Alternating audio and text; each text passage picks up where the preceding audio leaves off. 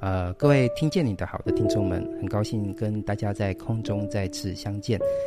大家平常在听这个 Podcast 或是 YouTube 的时候，会不会也有想说，哎，自己也来经营呃属于自己的频道呢？那我们今天非常开心的哦，邀请到这个杨静老师来为我们分享，呃，他经营这个蔚蓝人文讲堂哦，这个现在非常呃知名而重要的这个线上知识分享平台的这个故事，这样子哈。杨静老师好，那各位 Podcast 的朋友大家好，嗯。OK，那因为其实杨静老师他平常是在这个美国嘛，您您平常就是在美国生活。我是一九九七年到美国，然后已经在美国二十五年了，几乎是一脚跨台湾，一脚跨美国，这个生命的阶段已经各自平衡了。嗯，对，所以。他最近因为刚好就是亲人有要结婚嘛，所以就回台湾。那因为我平常就是跟他的这个联络，主要都是透过网络的方式。我说啊，你都已经来到这个呃台湾了，而且杨静老师其实就住在我们中兴大学附近嘛。哦，然后我想说啊，有这个机会，我们应该来现场这个专访，就是来聊聊您那个非常有趣的哦，也是通非常有生命力的一个故事，就是经营这个蔚蓝人文讲堂。那我跟各位听众们分享这个蔚蓝人文讲堂，它是一个现在非常重要的一个线上知识分享平台哦，它在这个每周哦或是一段时间都会去办。呃，非常重要的一些知名的作家、演讲者，甚至是艺术工作者们的故事。那其中目前，呃，我我随便举几个例子哈，就是呃，里面有请这个徐浩平老师啊，哦、平路老师，啊，骆以军老师啊、甚至是廖鸿基老师，哦、非常多，根本就已经举不完了 这样子哦。所以，呃，这是一个非常丰富而且是很重要的一个知识的一个宝库，那也欢迎大家来听这个未来人文讲堂。但是，我觉得今天重要的重点还是请这个杨静老师来呃分享经营这个平台的故事哈。我想第一个就想问，就是说，诶，当初为什么会想要成立这样的平台呢？我觉得疫情哦，它是一个危机，也是一个转机，就看怎么去扭转。所以当初在两千年呃六月的时候，在家里非常的无聊，于是我们就又透过线上学习的方式，嗯，是群聚，但是我们是在云端群聚，大家一起共学。这里面包含世代同堂，包含了我们从十五岁到九十五岁的听众，我们的听众，我们的主讲人从二十一岁到八十岁都有。这样子共学的部分里面，我觉得会产生一种新的能量。那我自己个人一开始在美国的部分里面，也因为借着这个部分，让我跟上这个时代了。Zoom 的话，它无所不在，所以我对我来讲，我个人也成长非常多。到了、呃、这个礼拜十一月五号是我们的第一百五十九场，换句话说，两年半的时间里面，我们几乎每个礼拜天都一起共学，没有断过。嗯，而且有时候是六日都还连续这样子哈。这时候真好，因为呢，我其实我这今年飞，我今年去搭了十次飞机，去了十几个城、二十个城市吧。只只要有网络，就算在旅馆，就算在夏威夷、在西雅图、在呃加州的任何一个城市里面，我只要有网络，我就可以遨游了。嗯，那其实刚刚这个杨静老师也讲到一件事情，就是说，嗯。我们一般人疫情就是在家都是醉生梦死啊，可是杨静老师是哎，这时候反而是来运用云端或是网络的力量来经营这个呃这个蔚蓝人文讲堂哦，然后做很多呃知识上的一个分享。因为我跟杨静老师也聊蛮多天的，其实我觉得杨静老师的个性其实是非常的活泼，而且非常有领袖的魅力。因为我我自己是在中兴大学教书，可是杨静老师也跟呃中兴大学很有姻缘呢。你介绍一下，我在中兴大学在之前大一的时候是个非常多愁善感的文学女子，嗯，到大三卸任完戏学会会长之后，我就去创业了。创创业的动机是在于我想环游世界，可是大学生你说要去环游世界，资资本从哪里来？于是我就创了台中第一家杨静作文教学。当时最全盛时期，在家在台中有十三个分部，一千三百多个学生。也因为这样子，让我的眼界完全开。我一年可以在我二十五岁的时候，我可以一年花掉一百万去四次旅行。这个东西让我对世界的三观完全改变，我的人生观、我的价值观、我的世界观是完全开展出来的。后来在九七年，因为先生在美国读博士的关系，我们迁过去，呃，也让我见识到更多的人。所以那句“人外有人，天外有天”是真正的。一直到目前为止，我还是当哇，看到人事物超乎我的眼界的时候，我还是哇。嗯。哎，现在这个杨静老师主要是定居在美国的西岸吧？嗯，我我前三年是住在洛杉矶，靠近圣塔莫尼卡，就 UCL 附近住了三年。然后之后两千年在美国洛杉矶南边一个城市叫尔湾 （Irvine），在那边住了二十一、二十二年了。嗯，那所以其实呃，杨静老师你在经营这个平台的时候，其实是不是有一个意思，就是说，哎？对于这个呃美国呃西岸这些华人，我们也可以透过这个线上讲堂的方式，让大家有一种知识上的一个联络呢。这个很好玩哦。有一个嗯渥太华在加拿大渥太华的的朋友跟我说，他说：“你们南加州不是文化沙漠吗？怎么会出你这种人？” 这个句话不知道是褒还是贬，但是。我告诉他说，不只是我，我只是最小咖的。我们南加州人文荟萃，我们在疫情时间里面有个丰年展书读，他们开始一群人共读《离骚》，读完之后读《诗经》。我们也有专门讲科技的团体，或南加英文咖。嗯，OK，那请问一下，就是说，嗯，那其实我们现在就像杨静老师说的，哎，你们现在经营了大概呃主持好像一百五十多场的这个。讲座，那想必是有一个团队吧？一开始是大家怎么样？呃，聚集起来哦，各司其职这样子。这个也非常有趣。在美国，我们觉得，如果你的生活可以的话，每个礼拜播个几个小时去做义工，这是天经地义的事。于是呢，我们团队有十五个朋友，他们在各个领域都是非常杰出的人。他们有在台湾的，也有在美国的。呃，我们聚集在一起的时候，我们其实十五个人从来没有聚在一起吃过饭，没有一起开过一个线上会议。大家就像拼图一样，每个人都各司其职，把自己的工作做好。等到演讲当天汇集起来，时间点到了，自然默契够了，就非常的水到渠成。我们十五个人没有一起吃过饭，没有拿过一分钱，但是大家都做得非常的开心。嗯，那其实，在这个经营的一个过程当中，因为我其实也有参与过他们的。呃，讲座发表，而且非常有，就是大家分工合作。其实大家可以想一下，就是说，如果你想要经营一个 Podcast 平台，或者说一个 YouTube 的平台，它其实也是一个，我觉得也是一种创业的过程。只是呃，它是属于一个小规模啊、呃，或是线上的一种方式，因为它其实里面也需要非常多的一个。元素嘛，包括美编啊、呃，甚至是录音的器材啊、呃，然后自己经营的这样的主题。那其实我想特别就跟这个杨静老师就是请教，就是说当当初你在呃经营，就目前是一百五十多场，那一开始是不是有一些比较有阶段性的计划？就是说我们是不是要发展什么样的主题，或是议题，或是寻找讲者呢？我们从两千年六月一号，从没有一分钱、没有一个人这样开始起来，慢慢大家，我觉得就是海纳百川吧。我一开始就承认我不是最厉害的人，所以我找最厉害的团队来帮我。那这些就是人脉。刚刚谢老师讲说，创业，创业的确需要人脉，尤其像比如大学阶段啊，或者是各个不同的生命阶段，你所认识的人，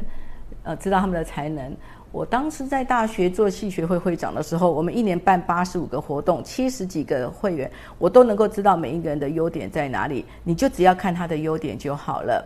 于是呢，在我们第一个阶段里面，都是找自己的亲朋好友来来演讲，我的老师、我的同学。之后呢，我们开始有人小额捐款，于是我们就有钱可以去请知名的演讲者。一直做下去之后呢，被被看见。所谓的被看见，就是有。有基金会进来，愿意赞助我们，于是我们就可以再做得更完整。我们几乎线上没有什么成本，因为场地跟人力的部分都不需要。但是我们就可以给主讲者更好的回馈。我觉得啊，还有一点很重要，就是要打破所有的框架，包含线上的演讲，包含文宣，包含包含所有的组织架构，都一定要打破再重整。嗯，对，而且其实我也想跟观众们，就是听众们分享，就是说，像我自己经营的这个频道嘛，呃，是听见你的好。那你其实就会发现，我跟这个杨静老师有一个非常大的一个差距，因为我这这两年，因为我我刚刚就是因为今天要跟这个杨静老师对谈，我才开始认真的去考据一下我这个频道是什么时候开始的这样子。我的时间点是二零二零年十二月。为什么是十二月？其实是那一天。我就刚好做了一个录音，因为平常自己也会演讲还是怎么样，然后就不小心就按到那个 Podcast 的发布，就决定 那一天就开始来来做这个线上的这个平台。但是我们发现，哎，这个果然我跟杨金老师是有差距的哈，就是同样是两年嘛，那我反正就是自己有点闲云野鹤。单打独斗就慢慢这样子微量成长，可是杨静老师的这个蔚蓝人文讲堂真的是，呃，好像几乎每一场演讲的话，好像同时都有多少人上线呢？啊？自己我想讲的是，嗯、当你发愿要做一件事的时候，全世界人都会来帮你，我就深深感受到这种的愿力，嗯。比如说，我们曾经一个礼拜办三场线上演讲，那时候我在防疫旅馆哦，可以看到马世芳、牛尔跟林伯杰的三场演讲。那这一次的话，我们曾经一个礼拜办三场实体演讲跟一场线上的演讲。可是如果按照我们传统的做法的话，一场演讲你要把大小细节都兼顾到，面面俱到，就已经很花时间了。但是线上可以真的无所不能。在经营这个平台上，哈，就是有没有什么策略？就是特别是在讲者，还有呃，就是另外一个，就是就实际的面上来说，好像有很多听众都同步上线嘛。哦，我们大概平均每一场是三百到五百个人，五百个人是有些知名讲者一开场就五百人爆满了。那这些主讲呢，他们在台湾可能都是收费演讲。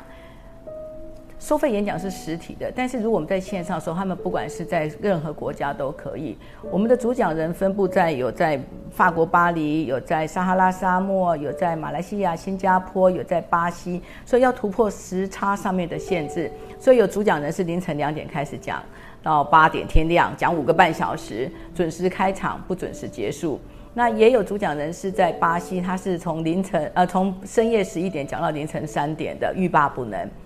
所以这个部分也是线上演讲的优点。那在主持嗯邀约上面的策略，我希望我自己本身是文学，所以我希望文学上面能够善尽推广的责任，就像个抬轿者一样，让努力的人被看见。那还有一方面，我们是音乐，音乐要感谢乐赏基金会，他们在早期的时候把十个超级优秀的主讲人给我们介绍到我们这边来，所以这些人飞上云端，让更多人看见。还有呢，我我们把今年最大量，二零二二年最大的改变是让主讲人呢，他们有一个系列，比如说他们有呃音乐与文学、音乐与旅行、音乐与流行、音乐与舞蹈，或是我生活与美学，好，生活与文化，这样不同系列出来说，主讲人每个人讲个三场下来，他们可以策划得非常好。像谢老师他这次讲的塔罗牌与金庸小说，这个组合从来没有人讲过。你如果放到任何一个组织单位，他们可能会会有所考虑，听众不买单或是收费问题等等。但是对我们来讲，完全没有这个限制。对听众来讲，他们喜欢就听，不喜欢下线也无所谓。嗯。其实刚刚听这个杨静老师的这个分享的过程当中，特别有讲到那个世界地图的感觉哦，可以是在美国哦，也可以是在台湾，那甚至是到撒哈拉沙漠，通通都可以，可以感觉到就是这个云端这种无远弗届的这个影响力。因为其实我自己也自己在弄平台的时候，一开始呃，当然也非常的辛苦啦。那我自己也是有找到一些。呃，经费上的一个支持，所以呃，让自己的这个设备就慢慢的提升。那除了这个辛苦的那一面，其实我也想要跟呃听众们，然后杨静老师分享。哦，作为一个频道，就是个体户啊，我这个算是比较个体户。我觉得确实是网络有它的一个效能，就在于说，确实以前我们传统演讲的时候，就是人到了一个固定的地方，然后讲了，然后大家结束之后，可能呃刚讲完的时候大家互动一下，可是呃结束之后就好像就结束了，然后什么东西也没有呃留下来。但是我自己。呃，经营平台的时候发现，就是说，像我的作品，啊，声音的作品放上去，因为后台都可以看到，就是说，诶，它观看次数或是累积的这个量，我就发现说，诶，以前我大概就是讲了两小时，然后就传过水无痕，但是到了这个网络，因为大家都可以不断的去重复去点，然后重新去看，我甚至就会发现说，我的频道有时候，呃，一天就有两个小时的观看量。那所以它可能十天就是四十小时，然后或是更长，所以我会觉得说，嗯，好像线上真的是有它一个很不错的一个地方，就突破了时间跟呃空间上的一个限制。不过其实像我自己呃经营平台的时候，我觉得我自己最大的一个困难点是会放在就是说我现实当中的其他的一些工作，比如说教学啊、研究。创作有时候是没有办法，就是在这个呃录制上呃有那么好的权力的这个呃支持这样子，所以我想要问，就是说，诶，在未来人文讲堂在经营的过程当中，你觉得呃是不是也有一些挑战呢？哎，我们做过福尔摩沙马戏团的表演，你想想看，马戏团是要现场即时共振共感的一个场域里面。我们第一次的时候是听他们这个把福尔摩沙马戏团，他是台湾第一个马戏团团长林志伟呢，我觉得他非常的伟大，他本身的故事也非常传奇。他是台中大里人，在九二一地震的时候，当时他才十岁，他跟姐姐十一岁，从从崇光国小那个大楼倒塌半倒塌大楼里面，踩着玻璃从楼梯走下来，在发抖的操场上面这样子余生之后，他到复兴剧校去。练就出来的一身功夫，一般人都会觉得说，那就是做一个替身啊，或武行表演。但是他的梦想不一样，他把台湾的唯一一个马戏团让全世界都看到。所以这种马戏团的做法很难得见。第一个先介绍他的生命故事，第二个部分我们用三个不同的场域，他当天好像用了三个镜头吧。还有很多串流，还有即时表演，让我们在线上外面呢，也可以感受到马戏团的魅力。还有比如说像以为林老师他们的六号实验室，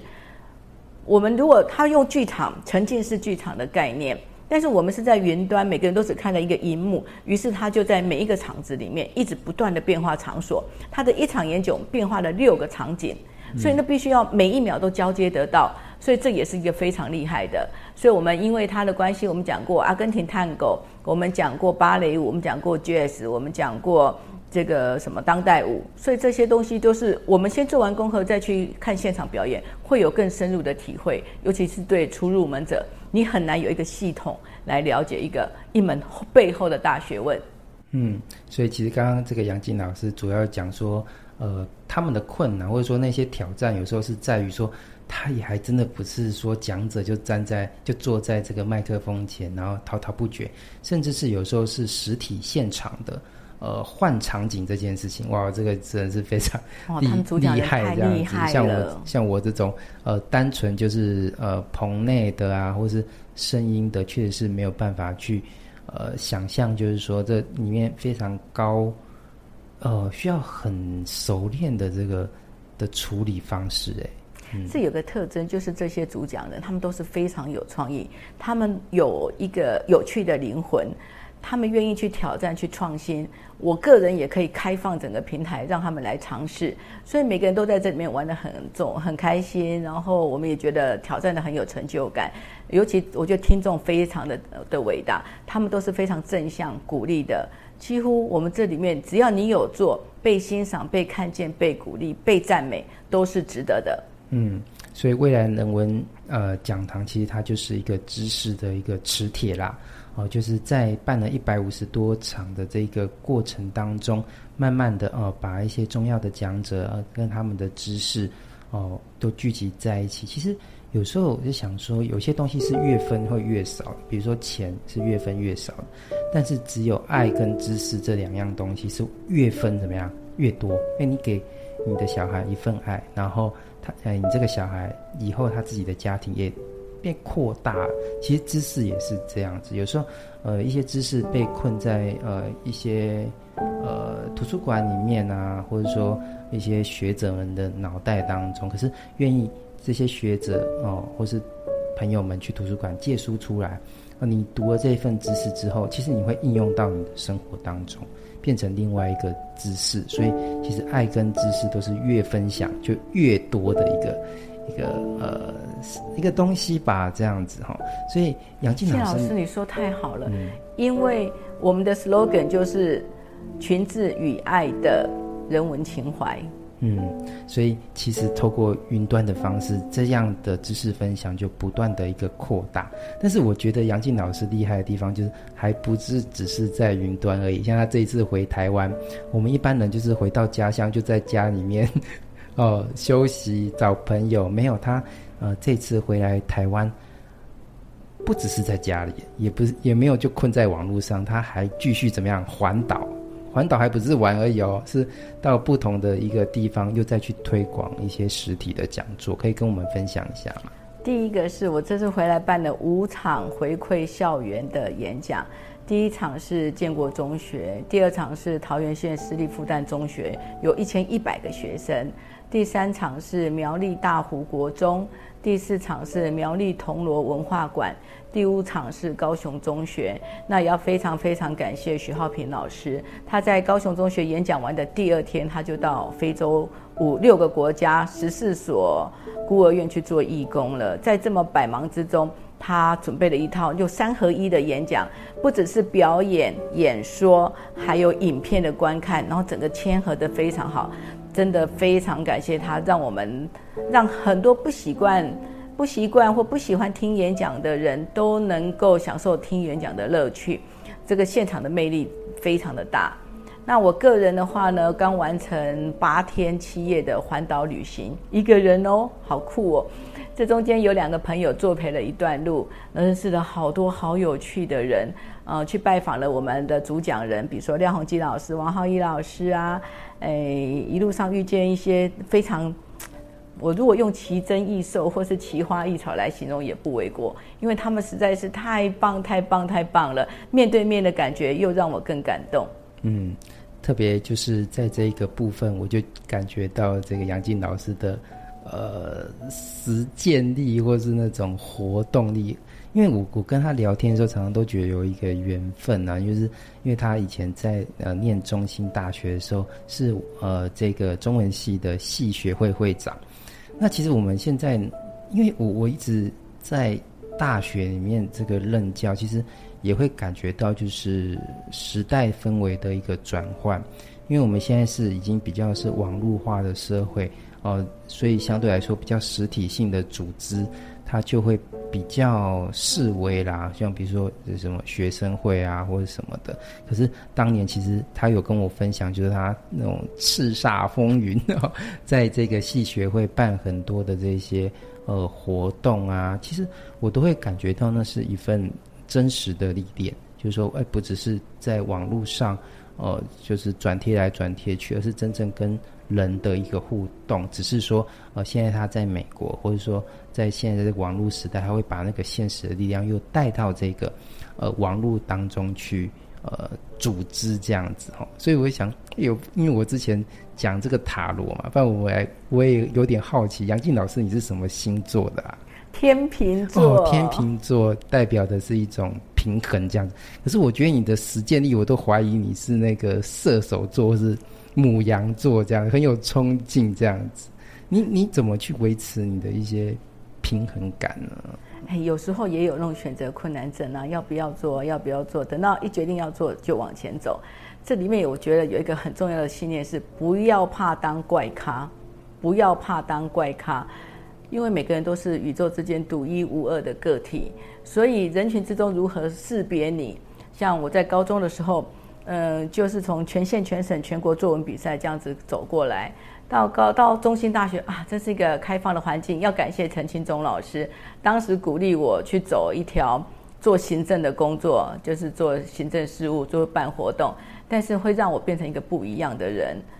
呃，我不，嗯。之后到了美国之后，我也鼓励我孩子去做一些特别奇怪的事情啊，包括我在大学三十岁之前就已经环了环游的十几个国家，看到那种各个不同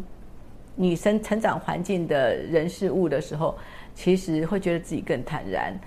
到美国之后，哇，那真是全世界的大熔炉了，什么怪人都有。于是呢，哇，那个世界大到让我瞠目结舌，更坚定自己。要做一个独特的人。嗯，其实杨静老师的这个分享里面，我听到其实是一个现代主义的观念，就是说，其实我们现代文学里面有一个很重要的一个呃写作系统，就是现代主义。那其实现代主义在这个欧美发展的时候，它其实引动了很多的呃实验性的创作。那有一些历史学家就去。寻找，那到底什么是现代主义呢？其实最后他们有一个很重要的结论，很单纯一句话，就是给他心，给他心就是一个现代主义的一个很重要的一个精神。其实这种前卫的精神，我觉得放到我们呃现在的这个人生当中，我觉得都是非常有很大的一个帮助。因为有时候我们去思考所谓的老这种东西，有人觉得说，哎，老就是年龄上的老，可是其实。换一个角度来讲，其实所谓老，应该是一种精神上的老迈。所以说，诶，如果你五六十岁的时候，你还是保有这个呃年轻人的一种冲劲，其实让你的生命其实也会更为恒长。那刚刚在杨静老师的一个呃分享里面呢，其实我觉得有一句话也非常重要，就是当下就开始做。那有些人可能嗯，就像我今天的这个对谈的。开始就讲说，诶，如果你也想要做一个频道或是一个平台啊，其实，呃，就不要想，呃，其实你就当下就按下那个录制键，其实你就会开始，呃，属于你的，呃，不一样的一个呃人生哈。所以最后想要请这个杨静老师，就是也谈谈，就是说你对于未来人文讲堂未来的想象嘛。嗯，刚刚你想到说当下，当下就是存在主义的开始嘛。我现在存在这个时空里面，我一定要有所作为，做了之后才知道对还是错。有些决定你可能要五年、十年、二十年之后才会知道说对还是错。比如说你嫁了这个人，你可能。过了几年之后，还是会回来感谢他的。因此，我个人是觉得先去试试看，一边做一边检讨，不要怕。所以，如果你要做这种 podcast 或是个人平台，你去做，一定会有些人欣赏你的，你会往那个光亮的地方再往前走。那我也很感谢一路过来有很多的朋友支持、鼓励、欣赏，让我再往前走。尤其是在一个良善的环境里面，在优质的听众里面，在一个优秀的主讲人里面，因为我想要成为优秀的人，因为我想跟优秀的人做朋友。因为我想要我们一起变成更优秀的团体，所以我会往这个方向继续走下去。还要讲一下，是我们未来人文堂一开始是一没有一兵一卒的，但是在两千年的时候，我们在美国加州跟联邦注册的非营利组织，那这样子更能够严正民顺去做应该做的正义的事。嗯，好，今天就非常谢谢这个杨静老师呃分享这个未来人文讲堂哦，从。创建啊，还有中中间遇到的困难，然后甚至就是说未来的一个想象。那希望我们呃各位听众们也也持续哦，就是呃不只是关注我的频道，也可以怎么样呢？来参加呃这个未来人文讲堂这里每周呃非常丰富的一个知识的饗宴。那我会我会把这个未来人文讲堂的一些资讯啊会。呃，放在我们这一集下面的一个资讯栏，然后希望大家能够呃持续关注这样子。好，那今天就谢谢杨静老师，我们跟听众们拜拜。谢谢谢老师，谢谢大家。